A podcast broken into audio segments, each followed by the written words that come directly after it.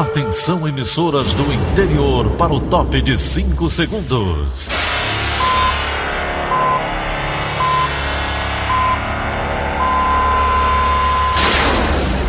A Verdinha leva o som cada vez mais longe. Rádio Sul Cearense de Brejo Santo, Cristal de Quixeramobim, Iracema de Ipu, Jornal Centro-Sul de Iguatu, Macambira de Poeiras, Tabajara de São Benedito, Oroz FM, Pioneira de Forquilha, Itataia de Santa Quitéria, União de Camocim, Educadora do Cariri do Crato, Líder FM de Itapipoca, Aquarela FM de Miraíma, Liberdade de Itarema, Carinhosa de Acopiara, Sertão Central de Senador Pompeu, Vale do Salgado de Lavras da Mangabeira, Vale FM de Nova Russas.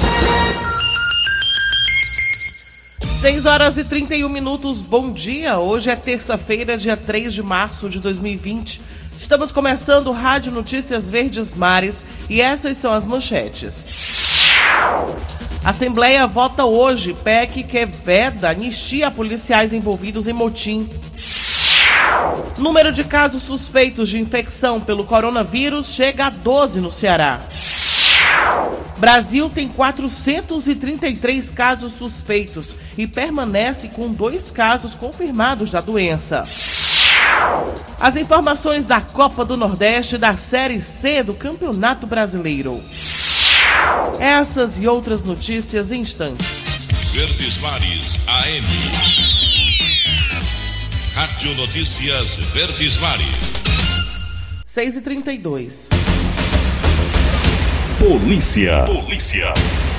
Representantes dos policiais militares dos três poderes do Estado e de instituições observadoras assinaram ontem um documento com a proposta de acordo que permitiu o fim dos motins no Ceará. Mais detalhes com a Alessandra Castro.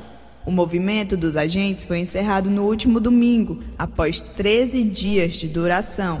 O acordo foi assinado na sede do Ministério Público do Estado. Os policiais aceitaram a proposta da Comissão dos Três Poderes, que oferece um processo de investigação sem perseguição e garante todos os direitos dos agentes. Uma outra comissão será instalada de maneira permanente, com integrantes da Defensoria Pública, Ministério Público, da Ordem dos Advogados do Brasil e do Exército, para acompanhar todo o processo. Além disso, a proposta prevê o remanejamento de percentuais entre patentes para tentar elevar um pouco mais o salário base oferecido aos praças, que chega a 4.500 até 2022. A comissão também garantiu que nenhum agente será transferido para o interior durante 60 dias. Alessandra Castro para a Rádio Verdes Mares. A proposta de emenda constitucional, a PEC, que veda a concessão da anistia a policiais militares envolvidos em paralisação ou motim, deve ser votada hoje na Assembleia Legislativa. Luana Ramos. A votação deve ocorrer em dois turnos e, para ser aprovada, a proposta tem que receber pelo menos 28 votos favoráveis. A PEC, enviada pelo governo do Ceará na última sexta-feira, dia 28 de fevereiro, foi aprovada ontem pela Comissão de Constituição e Justiça da Assembleia Legislativa, com sete votos favoráveis e apenas um contrário. Delegado Cavalcante, do PSL, se posicionou pela derrubada da proposta, alegando inconstitucionalidade no texto. Segundo ele, a competência para legislar sobre a anistia seria da União. Deputados governistas rebateram o parlamentar. Salmito Filho, do PDT, chegou a explicar como funciona o processo de anistia atualmente. Segundo ele, o governo envia o projeto de lei para a Assembleia e os deputados são os responsáveis por aprovar. Portanto, a competência para proibir o instrumento também seria dos deputados estaduais. Outros parlamentares reforçaram a prerrogativa do Legislativo Estadual para apreciar a matéria. Luana Barros, para a Rádio Verdes Mares. Acontece hoje a soltura dos policiais militares que foram presos por deserção durante a paralisação dos PMs no estado. Rafaela Duarte tem os detalhes. Segundo o Tribunal de Justiça, a expectativa é que nesta terça-feira os policiais militares sejam soltos. Ainda de acordo com o TJ, ocorreu uma audiência nesta segunda-feira de custódia dos três policiais militares presos no início do motim. E durante a audiência, o juiz determinou a liberdade dos três policiais e ainda estendeu aos outros policiais militares. De acordo com a assessoria da Polícia Militar, os agentes presos foram isolados e separados de presos comuns do sistema penitenciário. Rafaela Duarte para a Rádio Verdes Mares. O governador Camilo Santana concedeu entrevista coletiva ontem no Palácio da Abolição sobre o encerramento do motim de policiais militares. As informações com Kilvia Muniz. Aos poucos, o patrulhamento da Polícia Militar vai sendo retomado em Fortaleza e região metropolitana, mas ainda de forma gradual. Isso porque muitas viaturas passam por revisão e conserto. No pátio do 22º Batalhão, no bairro Papicu, os veículos foram vistoriados durante essa segunda-feira. Eles foram trazidos do 18º Batalhão, principal ponto de manifestações dos PMs amotinados, que também, de forma lenta, vai voltando à rotina. Durante entrevista, o governador Camilo Santana comentou esse processo de reinício das operações da PM. Tanto o secretário como o comandante, né, todos estão se apresentaram com seus batalhões, nos seus quartéis. Esse é o momento de retomar os trabalhos de todos e garantir é, a normalidade no combate à violência, na garantia da segurança pública dos cearenses. Camilo Santana também falou sobre a escalada de violência registrada durante a paralisação.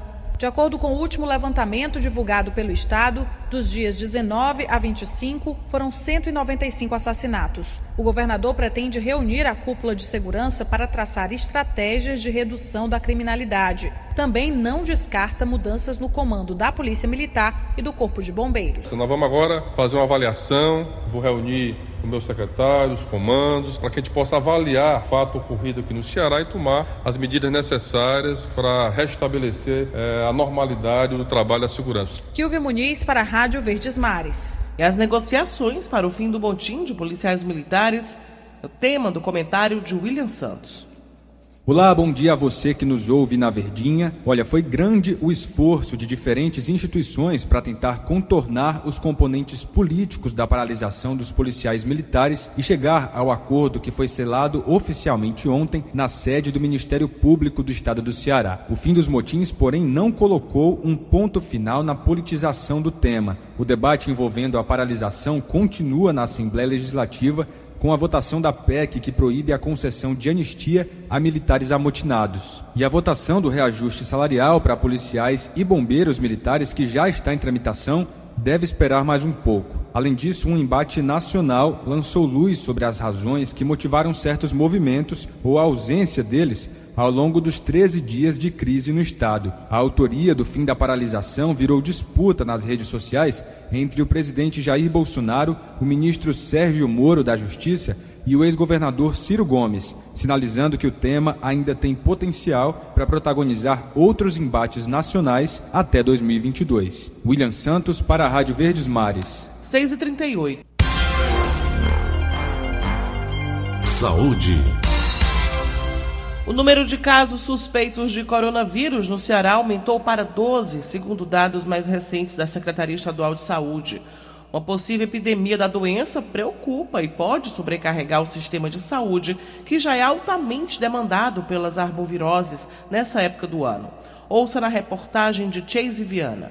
O período de chuvas no Ceará traz historicamente um aumento do número de arboviroses, como a dengue e a chikungunya. Mas neste ano, duas ameaças pairam sobre o nosso estado: a dengue tipo 2 e o novo coronavírus, o que pode sobrecarregar as unidades de saúde públicas. Ano passado, o Ceará teve quase 15 mil casos de dengue. Neste ano, até o dia 18 de fevereiro, já eram 173 casos da arbovirose. Já o coronavírus tem 12 casos suspeitos aqui, segundo a Secretaria Estadual. O Ministério da Saúde, por outro lado, aponta que são apenas seis. O médico e gerente da Sala de Vigilância Epidemiológica da Secretaria Municipal de Saúde, Antônio Lima, explica que é normal haver esse alerta pelo surgimento de um novo vírus logo nesse período do ano, mas destaca que ainda não é hora de se preocupar. No caso da gente, né, dos, das áreas tropicais, subtropicais, é, a gente tem um histórico longo de transmissão das chamadas arboviroses né, que no caso seria principalmente dengue, chikungunya e zika. Como nós tivemos aqui no Ceará, em Fortaleza, é, ondas epidêmicas importantes de chikungunya e zika em anos anteriores, e esses vírus só têm um sorotipo, então é muito improvável que a gente tenha transmissão desses dois vírus esse ano. A possibilidade dessa sobreposição de epidemias requer um maior preparo dos hospitais, postos de saúde e unidades de pronto atendimento, como destaca o presidente da Sociedade Cearense de Infecção infectologia, Guilherme Ren. Existe um potencial de superposição de, uh, de ou epidemias uh, nessa época do ano. Está esperando um aumento muito importante do número de casos para esse ano, talvez uma epidemia. Ao mesmo tempo que está sendo introduzido um novo microorganismo, para o qual a população está exposta, no caso o coronavírus uh, 2019, a gente tem um potencial aí multiplicado de sobrecarga uh, dos serviços de saúde. O representante da SMS, Antônio Lima, reconhece as deficiências do sistema público de saúde, mas garante que a estrutura dá conta da demanda. Nós temos um sistema capilarizado, nós temos atenção especializada, nós temos as UPAs, nós temos hospitais, então nós temos uma rede. A gente tem as fragilidades que o SUS reconhecidamente tem, mas você, se você imaginar que sem ele você não teria essa possibilidade de você, por exemplo, oportunamente identificar um caso, oportunamente fazer um bloqueio. Novas unidades de referência para recebimento e análise dos casos suspeitos de coronavírus estão em processo de estudo no Ceará. Por enquanto, o principal é o Hospital São José. Além disso, as UPAs de Fortaleza estão sendo capacitadas. Produção e reportagem: Chase Viana e Tatiane Nascimento. Locução: Chase Viana para a Rádio Verdes Mares. Agora às 6h42 a gente vai direto para a redação integrada do Sistema Verdes Mares com a jornalista Lígia Costa, que tem mais informações. Bom dia para você, Lígia. Muito bom dia, Daniela. É, uma agência bancária foi atacada por criminosos e ficou parcialmente destruída na madrugada dessa terça-feira, na rua Antônio Peregrino, no centro de Morrinhos, a 207 quilômetros de Fortaleza.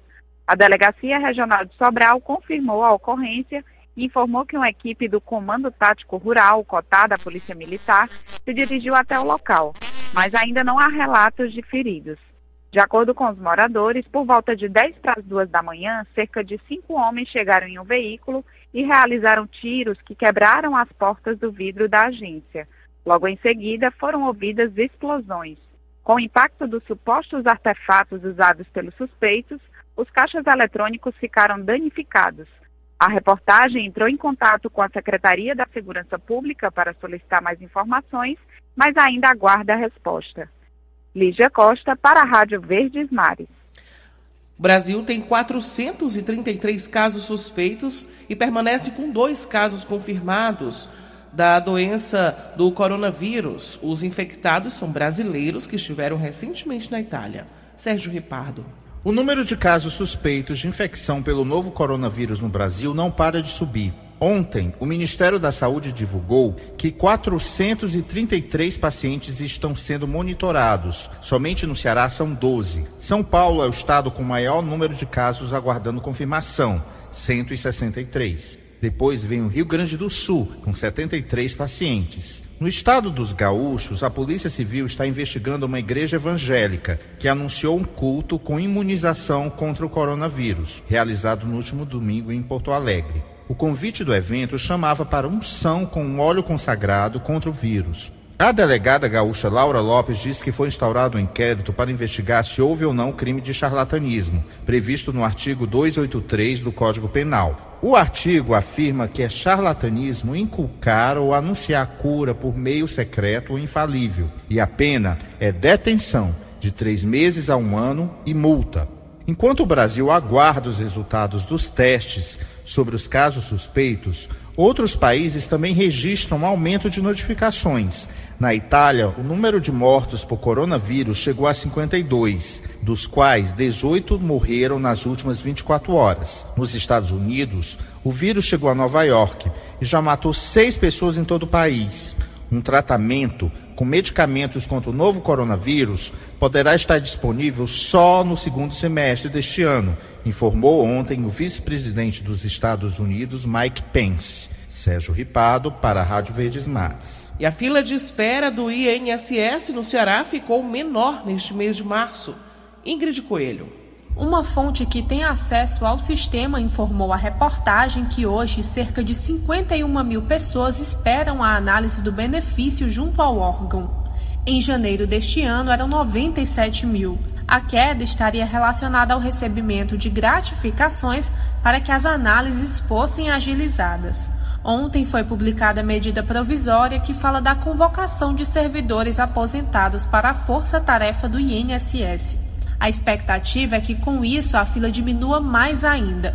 O governo espera que até outubro o tempo médio de análise de um pedido no INSS fique entre 20 e 25 dias. Ingrid Coelho para a Rádio Verdes Mares. Agora 6h46. Esporte. E o Ceará enfrenta hoje o River do Piauí pela Copa do Nordeste. Direto da sala de esportes, Luiz Eduardo. Bom dia, Bom professor. dia. Logo mais tem Copa do Nordeste. O Ceará volta a atuar na competição. É jogo válido pela sexta rodada. Jogo contra o River do Piauí irá acontecer às 19 horas e 30 minutos, direto do estádio Lindolfo Monteiro. É o início da sexta rodada da competição, que para o Fortaleza irá acontecer sábado no Castelão, 18 horas, contra a equipe do CSA.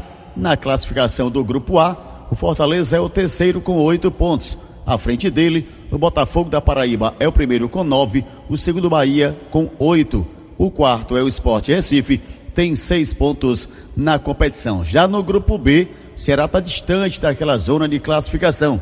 Mas uma vitória logo mais colocará o Ceará próximo da zona de classificação para a segunda fase. O líder do grupo B o Confiança, tem 13 pontos. O segundo, Vitória, com 9. Terceiro, Náutico, com 8. Quarto, Imperatriz, com 7 pontos na competição. Mas a notícia de destaque de ontem foi relacionada ao Campeonato Brasileiro da Série C. Durante reunião realizada na sede da CBF, no Rio de Janeiro, ficou decidida a mudança no regulamento da competição. Sem haver mudanças na primeira fase. A segunda deixa de ser realizada como mata-mata e passa a ser o formato quadrangular.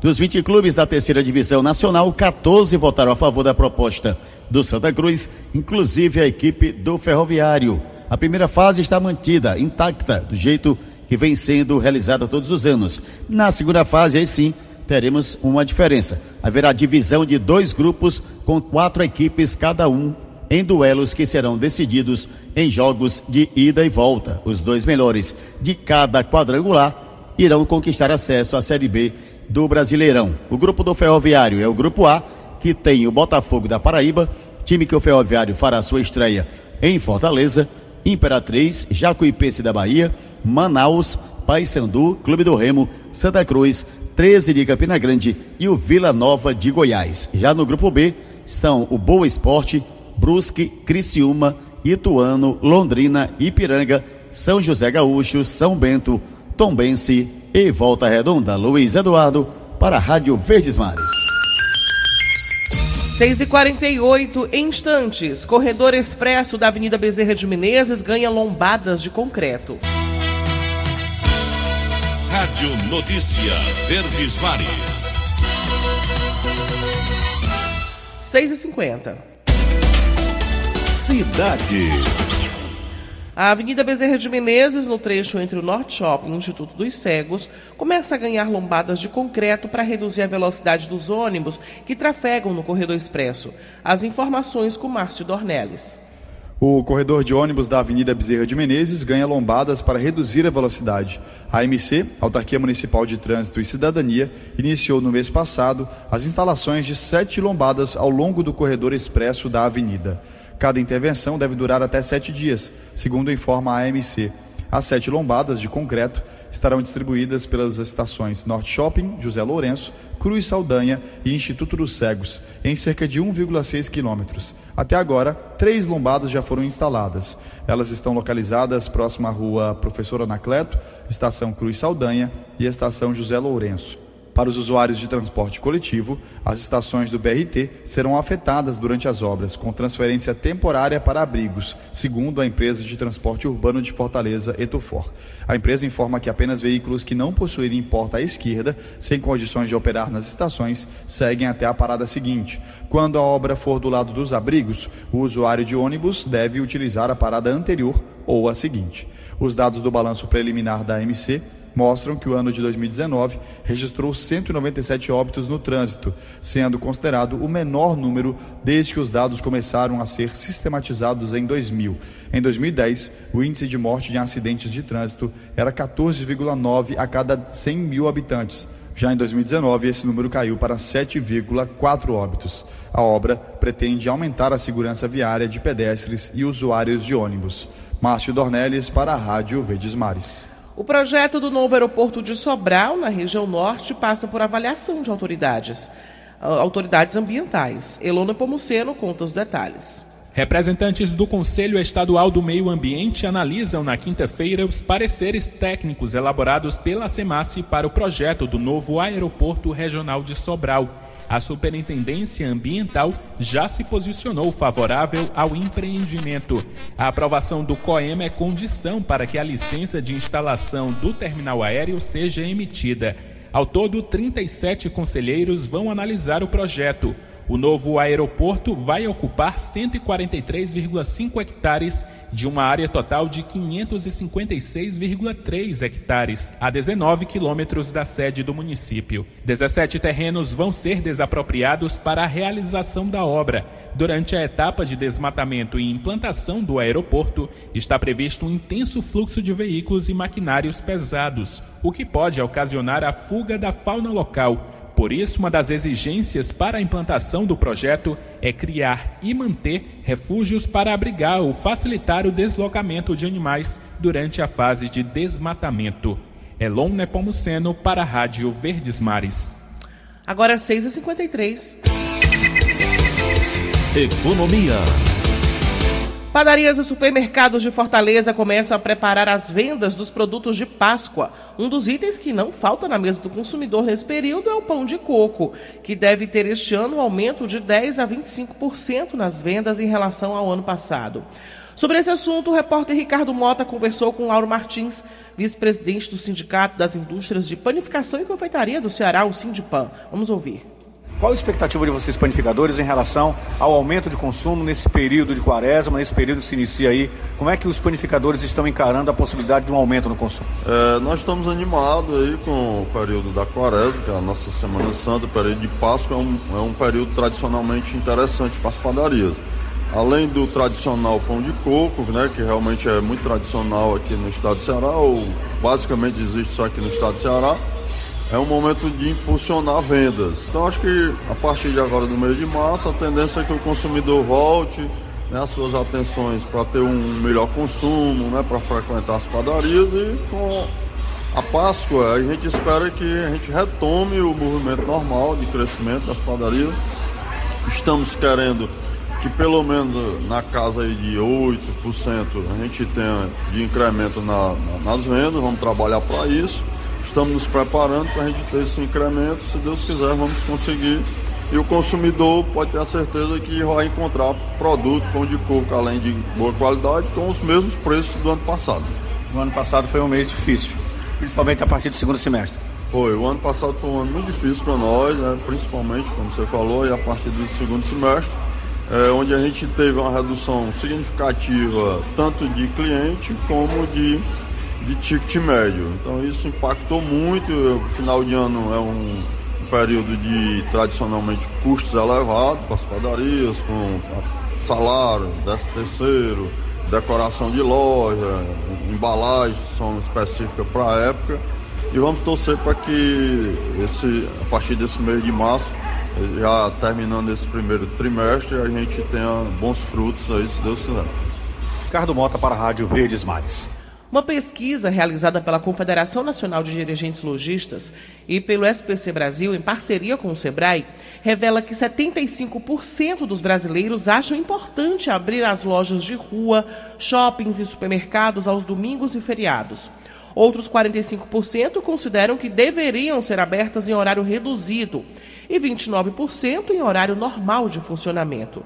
Em novembro de 2019, o governo lançou a medida provisória que criou o Programa Verde Amarelo, que altera a legislação trabalhista e que possibilita, entre outras medidas, a ampliação da possibilidade do trabalho aos domingos e feriados para todas as categorias. A MP foi prorrogada e deve ser votada até abril de 2020. Para 69% dos entrevistados, se todos os estabelecimentos comerciais funcionassem aos domingos nos mesmos horários que abrem de segunda a sexta, aumentaria o número de vagas de emprego no mercado. A pesquisa revela ainda que 43% acredita que aumentariam as vagas de emprego em shoppings, 42% em lojas de rua e 39% em supermercados. E foi prorrogada para março de 2021 a obrigatoriedade do novo modelo da carteira de identidade. Roberto Nascimento tem mais informações. Esta é a segunda vez que o governo federal prorroga o prazo. Antes, a obrigatoriedade passaria a valer a partir de março deste ano. Com a medida, os órgãos de identificação têm mais um ano para se adaptarem aos padrões da nova carteira de identidade. No novo modelo, há dispositivos para aumentar a segurança contra a falsificação e também a possibilidade de mais informações, como dados do título de eleitor, numeração da carteira do trabalho, carteira nacional de habilitação, números do NIS, PIS e PASEP, entre outros. Também poderá ser incluído o nome social se há necessidade de alteração no registro civil. O novo RG vai trazer ainda indicativos para pessoas com necessidades especiais, mas todas as informações são facultativas, ou seja, Cada pessoa poderá optar por incluir os registros que considerar necessários. Roberto Nascimento para a Rádio Verdes Mares. E a Escola de Gastronomia Social Ivens Dias Branco abre inscrições para 210 vagas nos cursos profissionalizantes gratuitos. Entre os cursos ofertados estão de cozinha básica, de panificação e de confeitaria. Os interessados em participar da seleção devem se inscrever até o dia 6 de março no site da escola. O candidato deve ter a partir de 18 anos, ensino médio completo ou então estar cursando disponibilidade por três meses.